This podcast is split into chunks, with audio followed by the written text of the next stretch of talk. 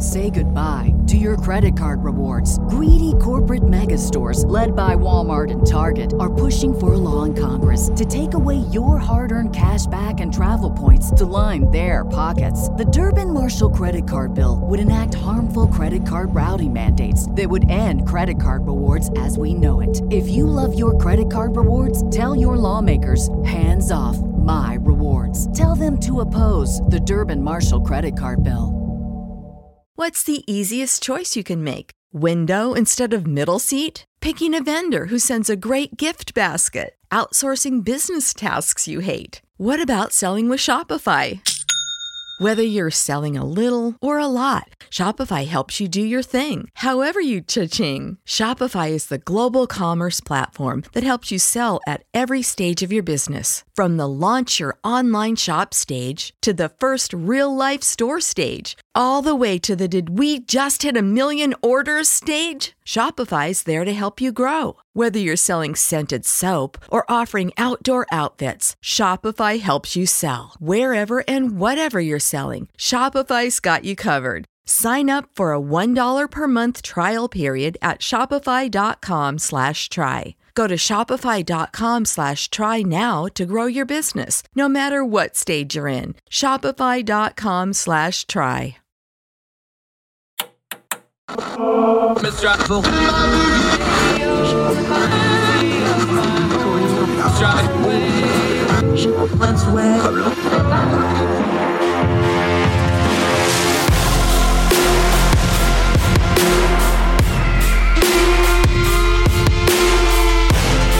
With your host, Andrew Donaldson.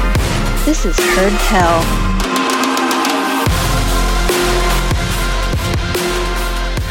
Uh, welcome back to Heard Tell. Okay, I'm thrilled to talk to my friend. It has been way too long. I told him it had been too long, and he gave me the day and the date. Now I feel even worse about it. So I'm sorry, buddy, but I'm glad to have you back. Uh, our good friend Gabriel Salazar is saying, How are you, sir? Thank you for inviting me. It's always a pleasure to be here. I, I was one time before, it was April of last year, but See, I'm so very excited you, to. See, you just go and call me out like that. But no, we're going to keep you on the regular rotation. You're good people. I appreciate you. All right, my friend. One thing we've done with you, and you've been on the program before, uh, you hobla. I do not. You keep track of things that are going on that sometimes miss our viewpoint because, let's be honest, the American media is pretty American centric, and we take about two or three lanes and neglect a lot of things. But there's been a lot of stuff going on in the Spanish speaking world, Latin America, South America. We want to cover a couple of them. Let's start with some crossover, though. Um, very interesting topic. Uh, Alexandria Ocasio Cortez, of course, the um, Democratic representative from up in New York City, squad member, famously known as. She went with a delegation into South America. They went to, met with several leaders of Latin America. They met with leaders out of Brazil, Chile, Colombia, um, countries that are nominally allies that we have pretty good relations with it was really interesting. This didn't get a lot of coverage here. Of course, there's a lot of the Trump stuff kind of buried it, but it got covered two different ways. The progressive folks really, really hammered this as a great thing. Right wing media, which of course obsesses over AOC, they just, the well, she went on a socialist tour. I assume the truth is probably somewhere in the middle a little bit, but what was this actual trip from the South American point of view? Because Brazil is a major country and a major ally. Chile is a country kind of in transition, but long been an ally. Colombia is a country with a lot of issues bubbling, but seems to be kind of weathering the storm, but they do have some crises. These are important countries, important allies, and this is a member of our government going down there. What's the truth of this? What was this trip really like? So it's interesting you say that it wasn't really covered in American media because it wasn't covered in Latin media as well. Uh, it was a very it, it was a topic that was buried underneath other news. Um, I believe even the Trump, uh, the whole ordeal with Mr. Donald Trump, is a bigger news uh, here in, in Latin America than it was the the visit than the visit of AOC was for us. Um, as you mentioned, she visited Brazil, Colombia, Chile, and these three countries have a very interesting common ground. They, the three of them, have or, are led. Their presidents are are recently elected, and they are part of a pink wave that recently shook the region. What do you mean by pink wave? Break that break that down for folks a little bit because we we we obsess a little bit about red wave and blue wave here, which is Republican Democrat. These terms mean different things over there. They mean different things for socialist folks, free market folks. Break down what a pink wave is and how that's used down there because it is a little bit different. Yeah. So perhaps we could dive into the the context of what each leader represents and why they are part of this pink wave. Starting with Brazil, uh, Lula da Silva, the Brazilian president, um, is the embodiment of what Ortega y Gasset, Spanish author Ortega y Gasset, once said that I am me and my circumstances, and if I don't save them, I don't save myself. Uh, this essentially uh, represents, or, or is the, the Lula is the embodiment of this phrase, because once you get to see his life, his biography, you start to understand why he was swayed by left wing politics. He was uninterested in, in politics when young he didn't get involved into it until he was a part of a workers' union.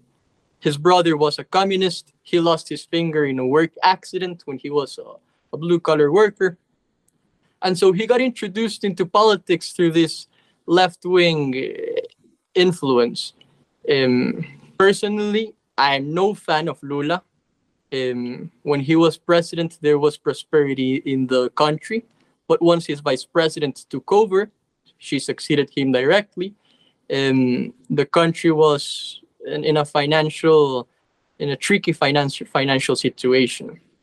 It's very funny to me that, um, or very interesting, that once the delegation got there to Brazil, Lula da Silva didn't make uh, time to meet with them. He was very uninterested. It's very surprising from one part because I couldn't imagine a president sitting down and thinking i'm not going to receive them this had to be a deliberate choice it's a very they are very prominent members of congress in the in perhaps the country that has the most influence not only in the world but a special influence in latin america but i was also very unsurprised because lula da silva in itself in himself is a very is a is a person that only critiques anti-democratic practices when it's others that are partaking in it. For example, he was elected in the second round of Brazilian uh, elections in the runoff against pre- incumbent President Bolsonaro. He attacked his attacks against democracy. Bolsonaro was a very authoritarian figure. We know that he was on the right side of the spectrum. But once in power, he calls Maduro or says that what Maduro, the critiques against Maduro and his practices against human rights are just a constructive narrative by the press, which we know isn't true. Maduro is a genocidal dictator, and by all accounts, shouldn't be defended by anyone that that likes democracy. And of course, in the midst of the Brazil stuff, it's interesting you bring up Bolsonaro. There was the changeover that brought Lula back to power. Um, it does seem like it's settled down a little bit in the grand scheme of things. But just before we get into the AOC visit, though, is Brazil stable now? They're still having a little bit of economic trouble. They still haven't really figured out. There's always been the inner Amazon versus the other parts of the country. That dynamic's always there. But is it a little more stable now, even with Lula and whatever you think of his politics? Has it at least settled down a little bit? Look, Bolsonaro was a mess no matter what part of the spectrum you're from, you have to recognize that Bolsonaro was a bad leader. He didn't know how to manage the COVID pandemic. He didn't. Um, he, he once in power and, and when he was a candidate, he attacked my, minorities vehemently, African or people of African uh, descent, women. Um, he was he wasn't generous at all. He said some pretty hostile stuff. Once in power, the rhetoric didn't change. Uh, when he was during during the elections as incumbent president, he he regularly regularly threatened to alter the democratic process, such as involving the military, which of course is uh, one of the worst things you can do if you're an incumbent president facing re-election. When Lula da Silva uh, took power, Bolsonaro had lost there was an attempt by some of his followers to replicate what uh, what happened in the United States in January 6 of 2021. Exactly one year later, in January 8 of 2022, uh, the what most of his followers were sorry not most of his followers some of his followers were attempting to replicate the same, same thing which paints a, a, a worrying panorama for what democracy means in brazil. Um, polarization is definitely an issue that has been has been stabilized a little bit. We know that in 2019 there was a poll that said that people in brazil uh, had lost or were more indifferent towards democracy than they were before. It stabilized a little bit, but Bolsonaro is touting the idea of running again for president in the next elections, which I believe will, will polarize the country again.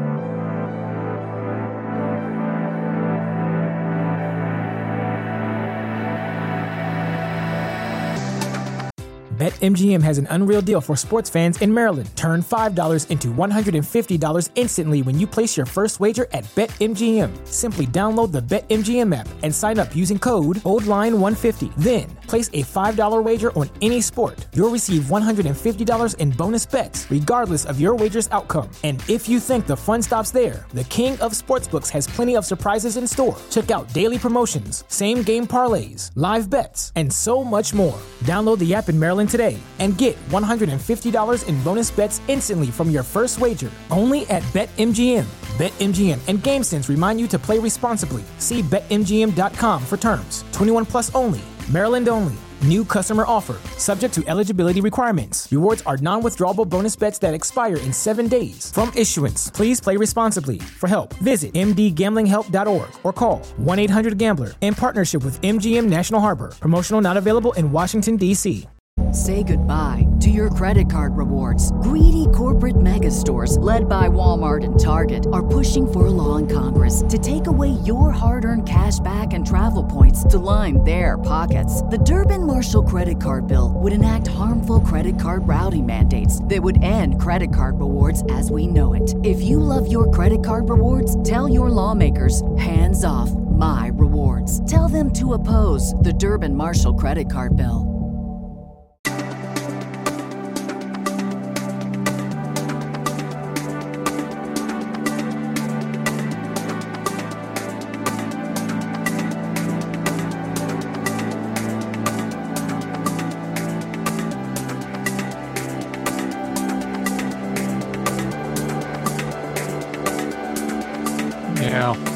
She part of this trip was also Chile while the AOC delegation was there and there was others there. Um, but kind of an interesting tidbit of history that probably most people didn't know. And honestly, I was a little aware of it, but I had to go look it up.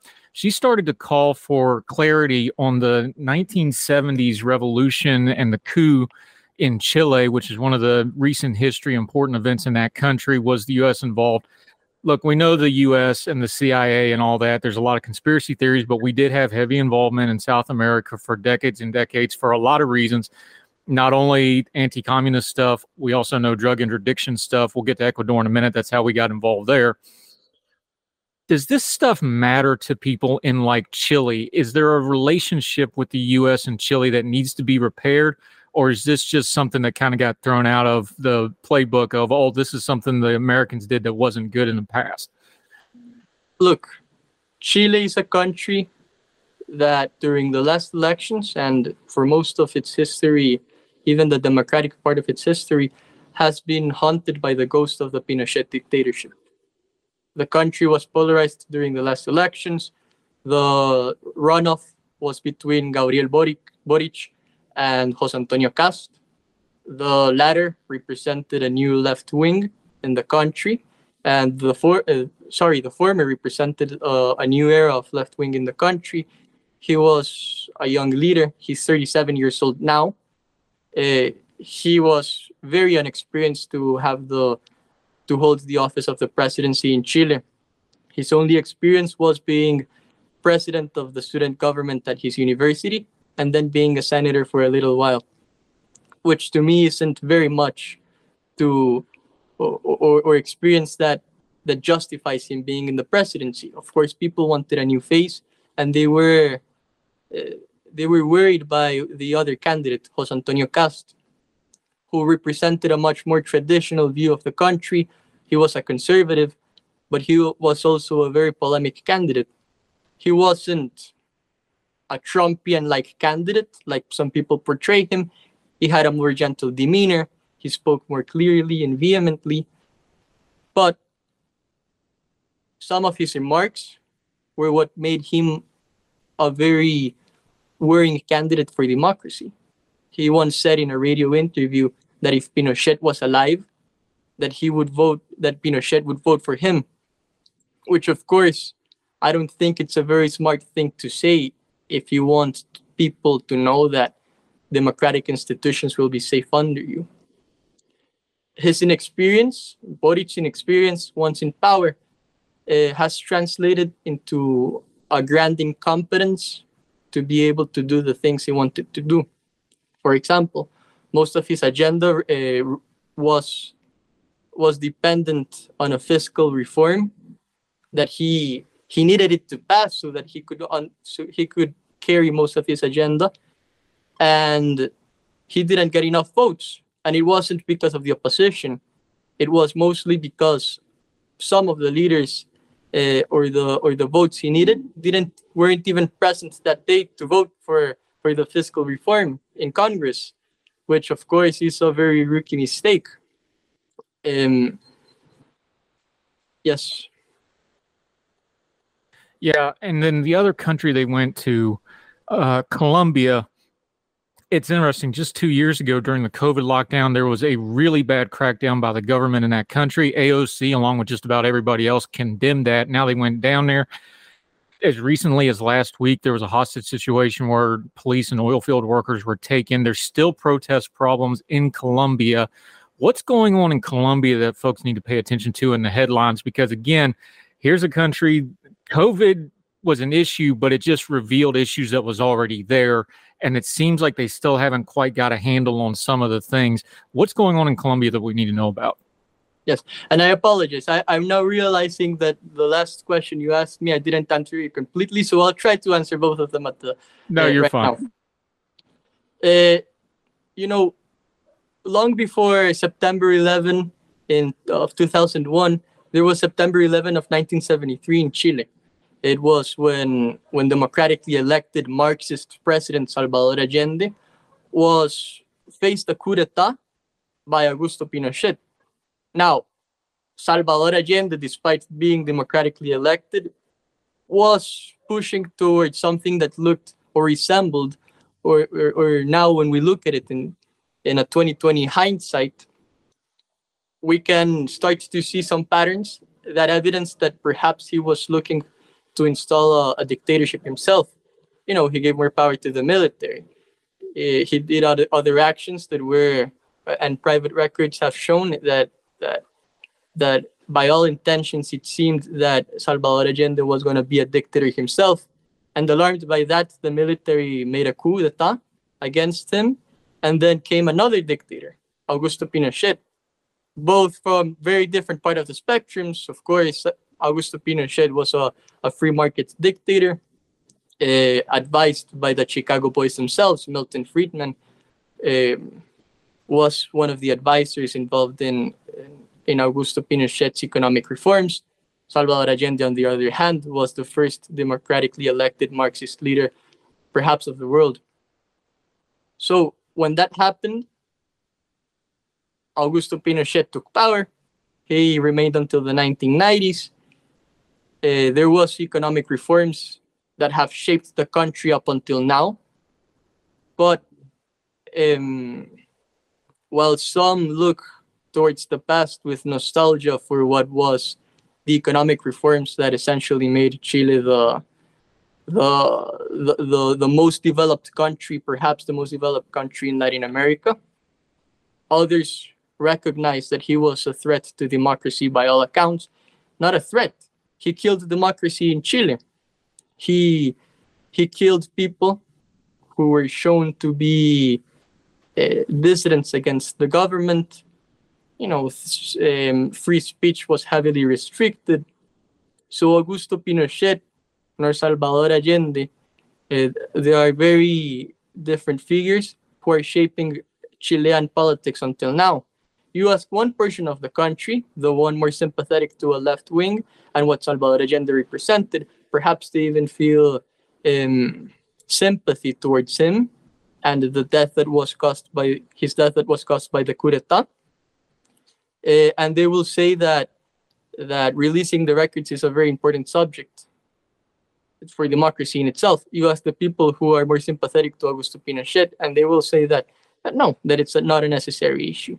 Now, moving on to Colombia, you've mentioned that it has been a Colombia has faced a rocky years. You know, it's a country that has been shaped by by what what what was essentially a civil war. Guerrilla warfare was big in the country, and President Duque, pardon, sorry, uh, President Petro, uh, was um, was a guerrilla fighter himself. You know that tells you a little bit, or that indicates you that he isn't very irrespective of democratic norms. He was a guerrilla fighter involved with a left-wing movement.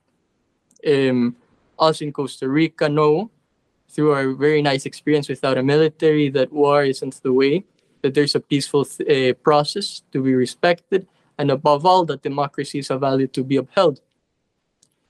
Um, once into power, Petro hasn't respected democracy.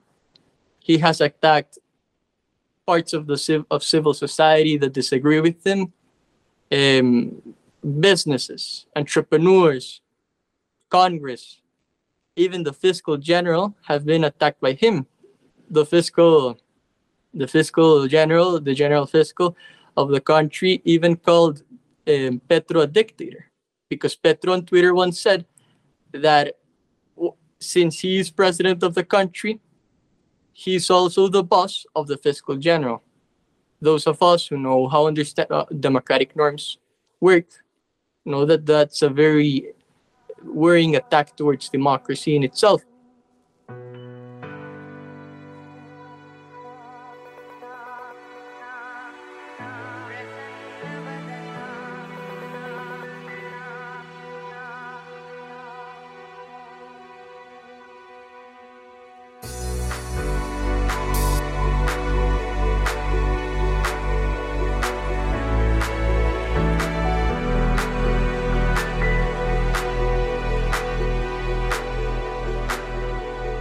Yeah, Gabriel Salazar Singh joining us.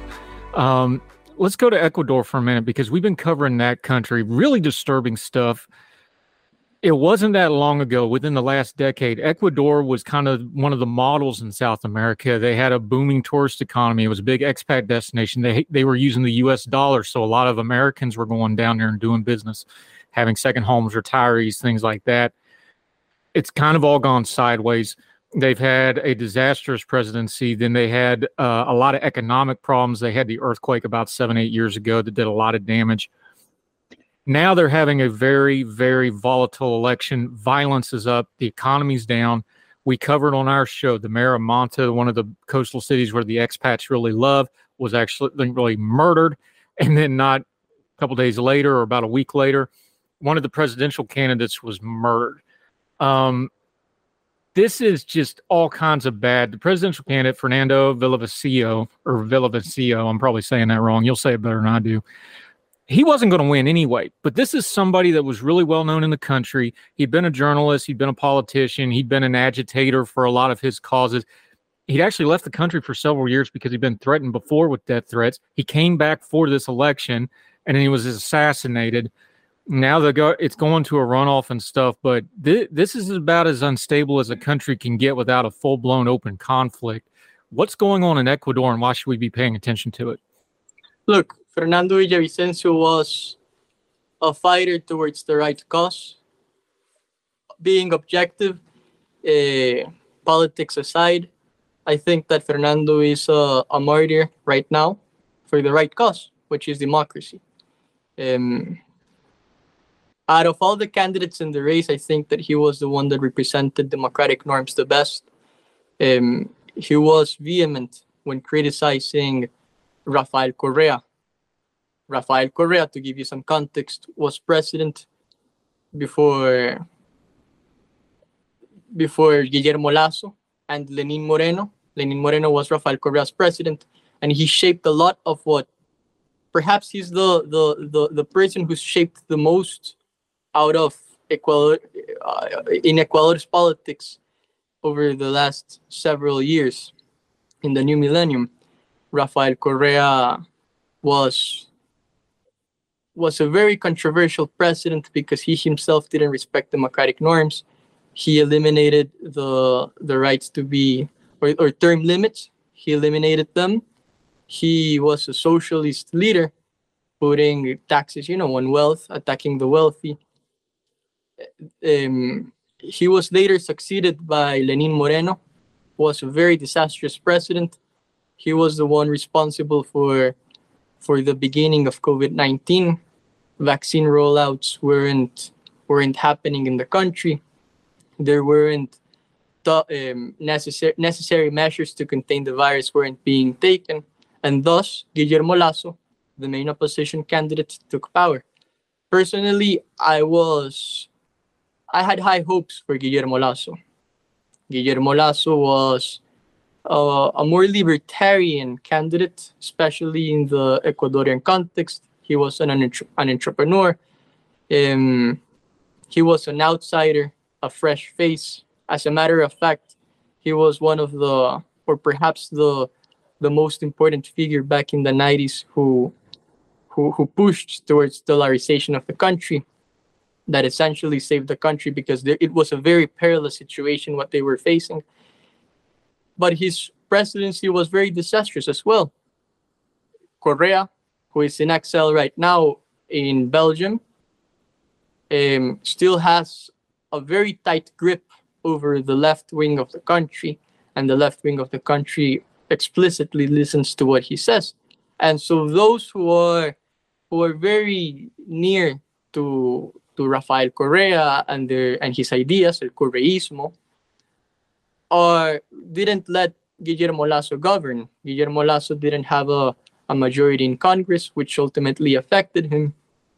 Um, those who controlled Congress, Correa's allies, were constantly, constantly trying to get him out of power. Of course, the Congress can unseat a sitting president out of power if they deem so the votes didn't go through. But once there was a new attempt that was most that was really likely to go through, and Guillermo Lasso was about to to get out of Congress, Guillermo Lasso did a double crossed death, which essentially means that there were gonna be new elections. The Congress was gonna be dissolved. There was gonna be new elections for Congress, but the president had to face new elections as well. Guillermo Lasso didn't opt towards running again. Now, we get to the context of the present elections. Fernando Villavicencio was perhaps the, the, the leading candidate of against Correísmo and left-wing politics. He constantly criticized uh, Rafael Correa's ties with the narcos, with the narco traffic in the country. And what happened was that he was killed there were very mysterious circumstances towards his death. For example, once um, the hitman who killed Fernando was was detained, and he was in a safe place. It's supposed to be a safe place. He was killed. The hitman was killed, which sets sets it up for for a very interesting and mysterious and worrying panorama for the country. As I was talking with you earlier, this is not the first politician in the last couple of months that has been killed. The mayor of Manta was killed. There was a legislative candidate that was killed as well. And so the last days, perhaps even the last week uh, of the elections in which this happened, um, were, were shaped by the by the assassination of Fernando. Um, he was eventually uh, his his his candidacy was taken over by Chris, Christian Zurita, another uh, another uh, another journalist, and he ended up finishing in third place, above what the polls constantly showed Fernando, that said that he was in fourth place. Second place was a surprise for the for the entire country. Noboa was elected uh, for the or, or was second place and is heading to the runoff against the main uh, may, uh, against Correa's main candidate. You add the mathematics up, and it's very likely that Noboa will end up being the next president of the country because, you know, third place was Christian Zurita, Fernando Villavicencio's replacement. His share of the voters are most likely completely apathetic towards Correa and his allies. So it will translate in a majority towards Noboa.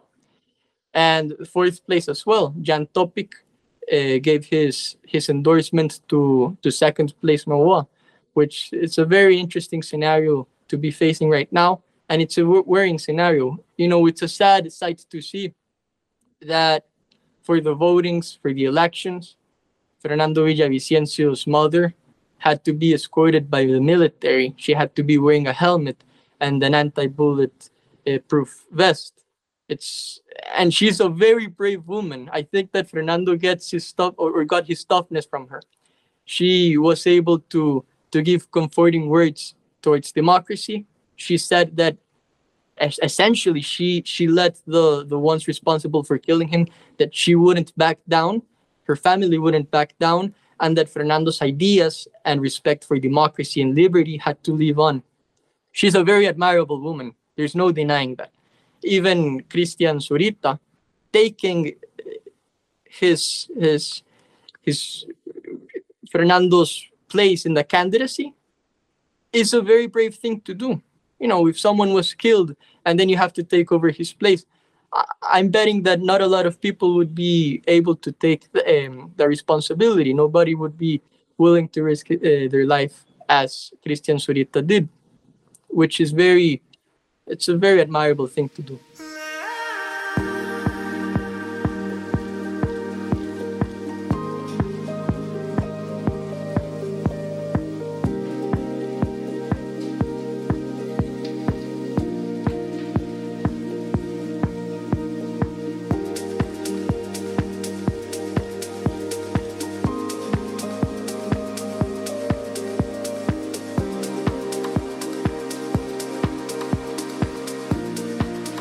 Gabriel Salazar Sing joining us. It's interesting. You, you already referred to this interesting constitutional mechanism that got us here the, the muerte cruzada, or however you say it, the mutually assured death, where they dissolve the parliament, but the president has to stand for election at the same time. So this is only going to be a year and a half, and they're going to do this all over again. So whoever wins this thing, they're going to turn right around and have to do this again is there any hope for stability here, or is this just going to be kind of a cycle of bad in Ecuador for the foreseeable future? Look, um, Correa is, this might be some strong words, but Correa is a very despicable figure. He's in exile right now in Belgium. He's running against the law. And he's still managing politics, being a, a puppet master for left wing, the left wing in Ecuador, because since he's facing a perilous situation, since he isn't president anymore, he doesn't care about the country going to ruin and two presidents or three presidents failing after him. This is the thing with dictators. This is a problem with dictators and populists. They thrive under drama.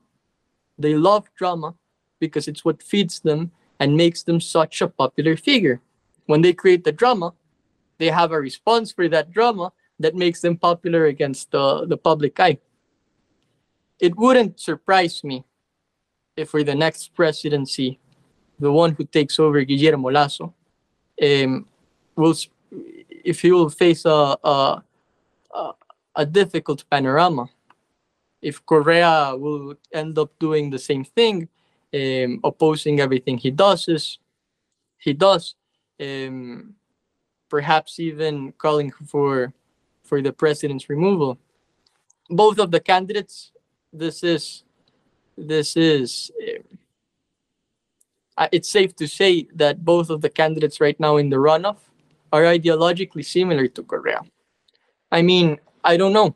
Perhaps if Noboa wins, the anti-Correa candidate, perhaps Rafael Correa will find an opportunity to to to become an ally of him and become one of his supporters if Correa thinks that under the public eye that will benefit him. And if main uh, and if Correismo wins once again in Ecuador, I think that we can expect, of course, Correa to be quiet unless she does a bad job. Because if she does a bad job and the public perception is against her, then Rafael Correa will also be the, the first one to oppose her. So it really depends on the on on what happens with the presidency. Um, but it's a, a, a very worrying topic that Rafael Correa, even in exile, doesn't care about the country and the influence he has. He's using it for worse. Yeah, Gabriel Salazar Sing joining us. A lot of lessons there on why we need to be very mindful and careful of our own democratic institutions and norms here, because these are universal principles. People want power, people want to do bad things, and good people need to stop them. I appreciate your insight on this. Great to have you back. It'll be a lot sooner than last time, I promise. We won't go in a year and a half again, my friend. But until we get you back on Heard Tell, let folks know where they can follow you and what you got going on until we get you back again, my friend. They can f- find me on Twitter at Gabriel Salasing, but there's a warning. They will find a lot of soccer. Uh, so if you don't like soccer, uh, then perhaps following me might not be the best choice. But I will have a, I will be voicing my opinion on politics. Look, I, I'm not very interested in in working in politics in the in the future, not even the near future. But I think that it's a responsibility for all of us to speak up for what we think is right. And if I can speak up for democracy, not in not only in my country, which I I'm very grateful to be born in Costa Rica and have a enormous and and very beautiful democratic system, but in the region as well, even the world, then I will do so because I think that everyone has the right to be free. Yeah, um, Costa Rica is a wonderful country. One of my buddies from high school that I grew up with since sixth grade, he lives in Costa Rica, married a Costa Rica girl. So it's a wonderful country that people keep telling me I need to go visit. I would love to get it in one of these times. We'll do some food sometime. Y'all don't have waffle houses there, though. We'll have to work that out. Uh, Gabriel Salazar Sing, we will have you back soon, my friend. Thank you so much for your time. Thank you for having me. It's an honor. Yes, sir. All the music on Heard Tell is provided under a Creative Content license from MonsterCat.com. Somos la máquina.